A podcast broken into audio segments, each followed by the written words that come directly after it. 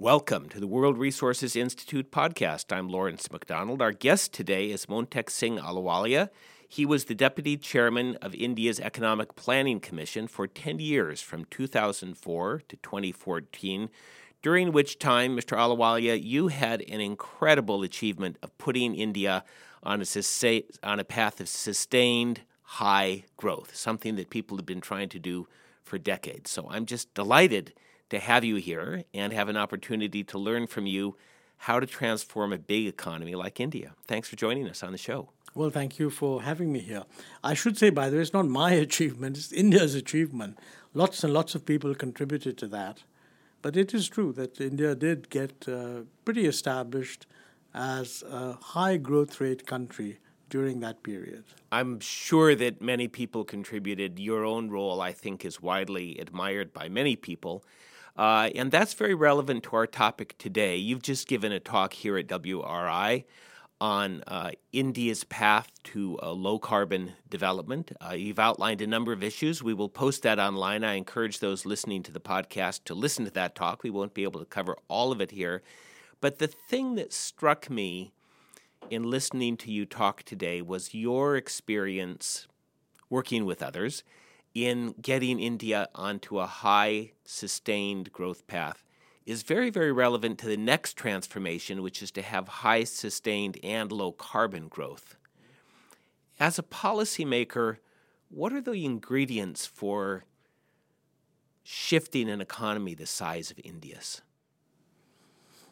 That's a tough one. I mean, but I would say, first of all, uh, there has to be uh, an adequate professional consensus uh, that this is the right way to go. And I think uh, in India, uh, most of what we did on economic reforms sort of uh, fitted in with what people thought was the way of making an economy get onto a high growth path. Liberalize the economy, opened it up invite foreign investment, increase efficiency, etc., etc.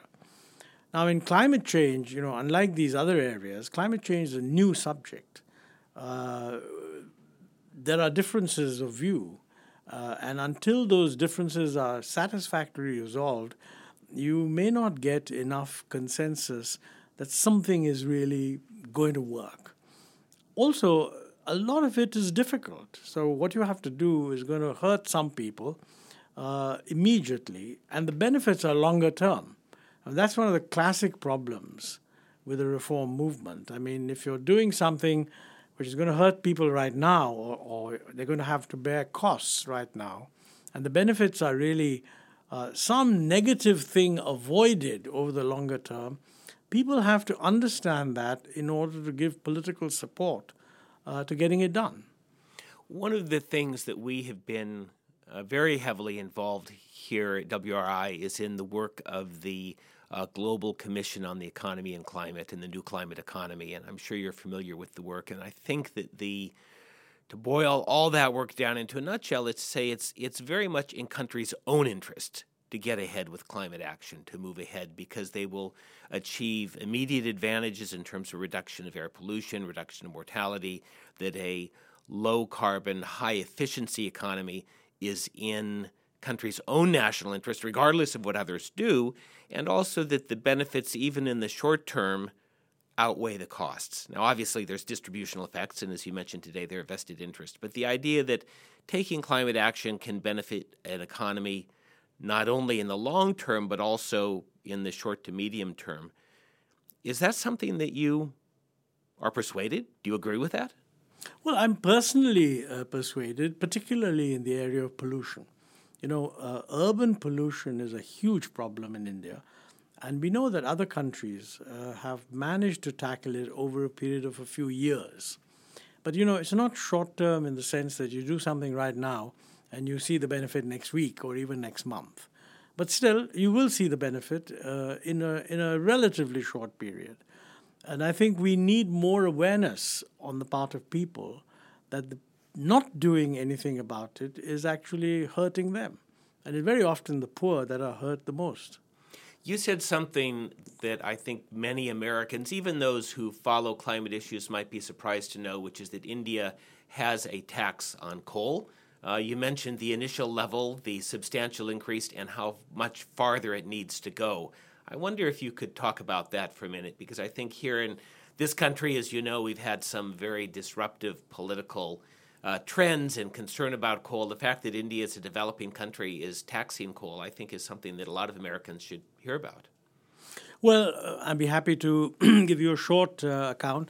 You know, uh, a few years ago, this was when I was in the government, uh, economists had always been saying that, look, we need to spend some money uh, on promoting green energy and also uh, taking care of water pollution problems.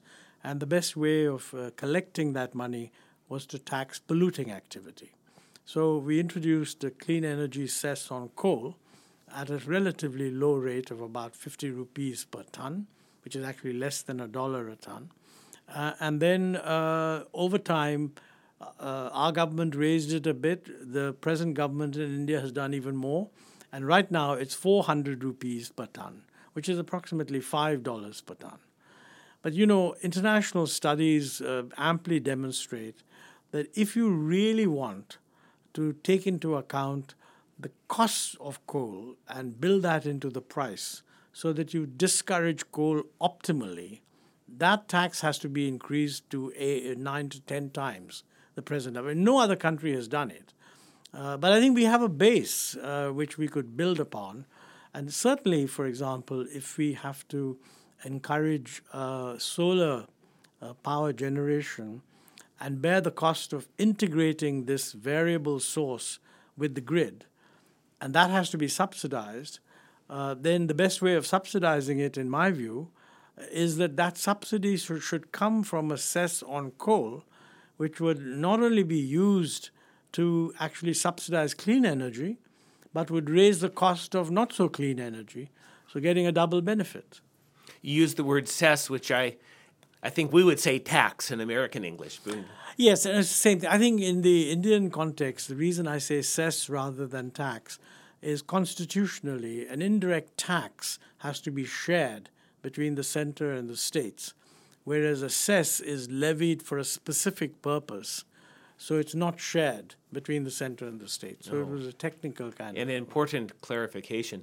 Um, I was very interested in your talk that you referred to the power of vested interests. And I think in every country, and afterwards there were some questions about leadership, and you said enlightened leaders everywhere want to see the U.S. come back in, but there are also so such not enlightened leaders. And with, within India, how do you see sort of the political economy of action on climate? Where does the where is does the re- resistance reside, and how can that resistance be overcome? And I'm going to be listening with one lens of an American who faces similar challenges here. So this is not to say that we don't all have this, but I'm interested in your view in your own country to give us insight in how we might proceed here. Well, I think to some extent the situation in India is kind of similar to what you see here. Uh, there, there is an enlightened uh, professional group which is quite clearly aware of the problem, uh, feels that we need to do more ourselves, but they also feel that we would do much more if there was global cooperation. Because, you know, to the extent to which when you take some action and you don't benefit to the fullest extent from that action, you tend to do only as much as would get you benefits and you miss out on the rest. That's true for other countries also. At the political level, I think there is now an appreciation that this is a global problem and uh, India ought to be seen uh, to be doing something in that area. So I think at the top political level, uh, it is recognized. It has been recognized for several years now. I mean, there's been a pri- Prime Minister's Council on Climate Change for the last eight or nine years. Started with the previous government, continuing in the present government. But I wouldn't say that uh, at the broader political level, like, for example, in Parliament, I wouldn't say that there is adequate appreciation that climate change will have negative consequences. It's helpful for us to anticipate those and to take corrective action and to bear the cost of that corrective action. I mean, how many members of parliament uh, would recognize that is not always clear. Now, part of the problem is that uh, at, a, at an operational political level, at an operational political level, I mean, many politicians are aware uh, of the reality, but they cannot resist the temptation of taking a short term stand uh, because it's politically convenient. It's difficult to separate those things out. I would say that in industry, you have exactly the same uh, division. Uh, for example, you know, when we introduced uh, a transition to Euro 6 type norms for fuel, uh, because that would hugely improve it's the cleaner pollution. petrol, Yeah, cleaner yeah, in pe- gasoline. in, Yeah. petrol, gasoline, and diesel also. Uh, initial, the initial reaction of the automotive industry was quite negative, and they said it was disruptive, it could delay it, etc., etc. But I'm glad that thanks to a lot of very, very strong NGO action, uh, the government did not succumb to that pressure.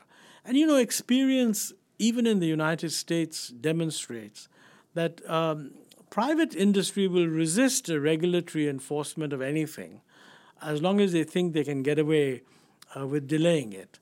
But once it's enforced and they know they can't get away, then they'll spend all their energy trying to make sure that they meet those standards. I mean, you had this problem 30 years ago when you set what were thought to be impossible standards uh, on uh, efficiency in refrigerators, which the US industry said are quite impossible to meet, somewhere in the 50s or 60s, I think. But the fact is, when they were enforced, they not only met them, but they bettered them. And I don't see any reason why we wouldn't have the same.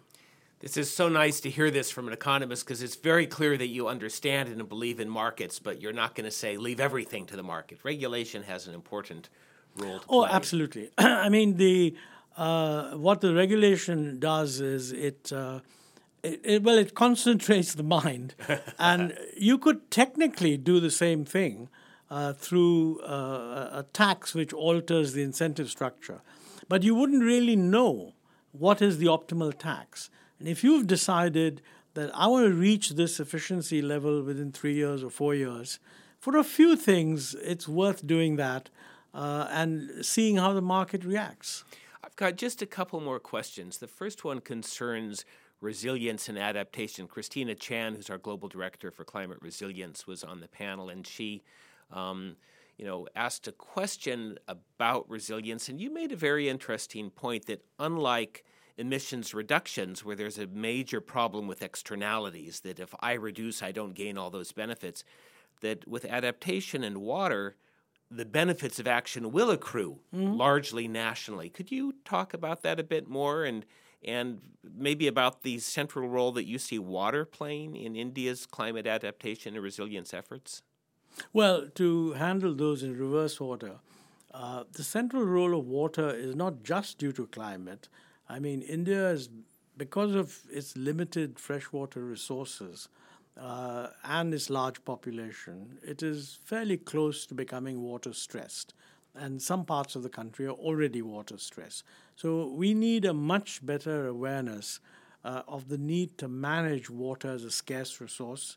And in my view, that awareness is not there yet. Again, it's a matter of vested interests. I mean, if a huge amount of canal water for irrigation is preempted uh, by people to grow sugarcane, uh, there are lots of other farmers who could benefit with a distribution, a more equitable distribution of that water, but politics prevents that from happening. What climate change does is it sort of adds a huge amount of uncertainty. I mean, in the sense that it, it's not that it's going to rain less, but uh, the variability of precipitation is going to increase, and you're going to have more extreme events. So we need to anticipate that. And certainly, if extreme events includes two or three droughts in a row, then conserving the water you've got becomes extremely important. And the benefits of that will be almost entirely Indian. Now, you know, eh, where, where you have two countries sharing the same river, you could have problems of externalities. But in our case, I mean, we have all the rivers that we have, almost all, originate in India.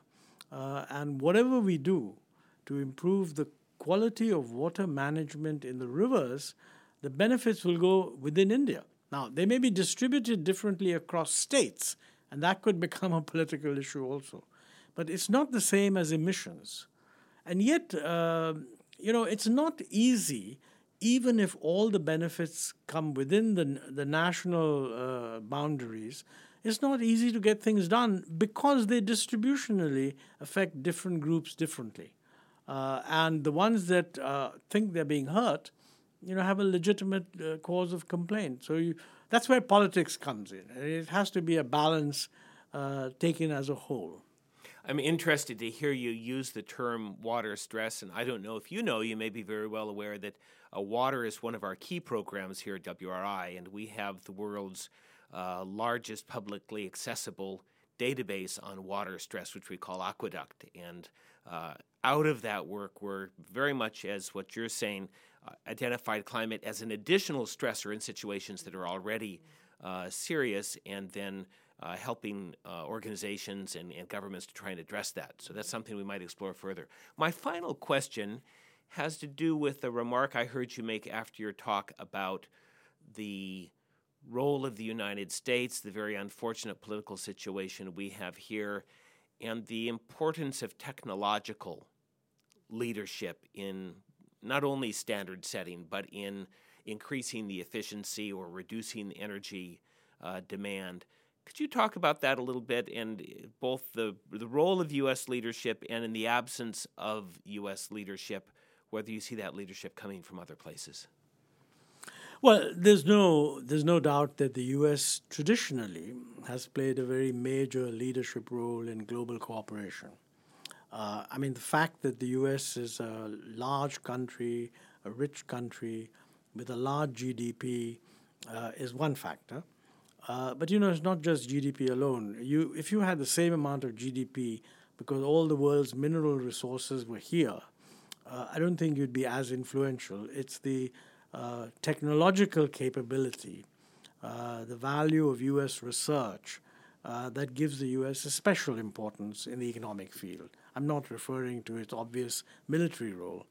But I think the uh, global cooperation for many years has got used to U.S. leadership. It's not that the U.S. leadership has always been uh, applauded, but people were quite happy to if there's going to be somebody who's a dominant uh, power, uh, they want that dominant power to be broadly responsible and broadly willing to listen to what others are saying and work out a solution. And that is really the way uh, the U.S. dominance has been accepted, if you like, since the Second World War. Now, in a major area of global cooperation, an actual withdrawal of the U.S. is a whole different ballgame. Uh, of course, one could say that uh, other countries uh, can carry on cooperating. And indeed, I mean, if they were forced to do without the US, they would still be better off cooperating together.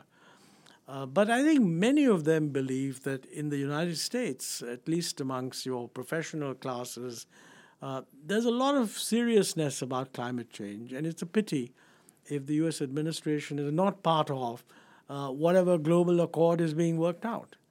Um, so I think for all those reasons, most people are hoping that somehow the U.S. administration will find it possible to get back on board. Uh, you know, these are long-term issues. It's not something that's going to be resolved today or tomorrow. Uh, and I'm pretty sure that the rest of the world will be quite happy to have the U.S. come back. It would make a difference because you know, in our in our countries, in each of our countries, there are climate deniers. Okay, now, if the world's leading uh, economic power uh, decides to opt out, uh, the, this will be used by everybody who wants to deny climate change to say, look, I'm not alone. I mean, you're the fellows who are the odd men out. Here's the US taking the same view. So I fear that you know you may get some of that. Uh, that's why I think it's important uh, to have the US back on board. Well, I think we'll leave it there. Certainly, everybody in this building shares your hope that the U.S. will be back sooner than later. I want to thank you for joining us today for your uh, wonderful public lecture and for joining me on the podcast. Thank you so much. Thank you. Thanks very much. My guest today is Montek Singh Ahluwalia. Uh, as I said at the beginning, he played a crucial role in getting India on a path of high sustained growth, and it's been real delight to have your advice today. Thank you for joining me. Thank you. Um, I hope our listeners will tune in next time for the next WRI podcast. We're available on iTunes, on Stitcher, and at WRI.org. Thanks for listening. I'm Lawrence MacDonald. Till next time.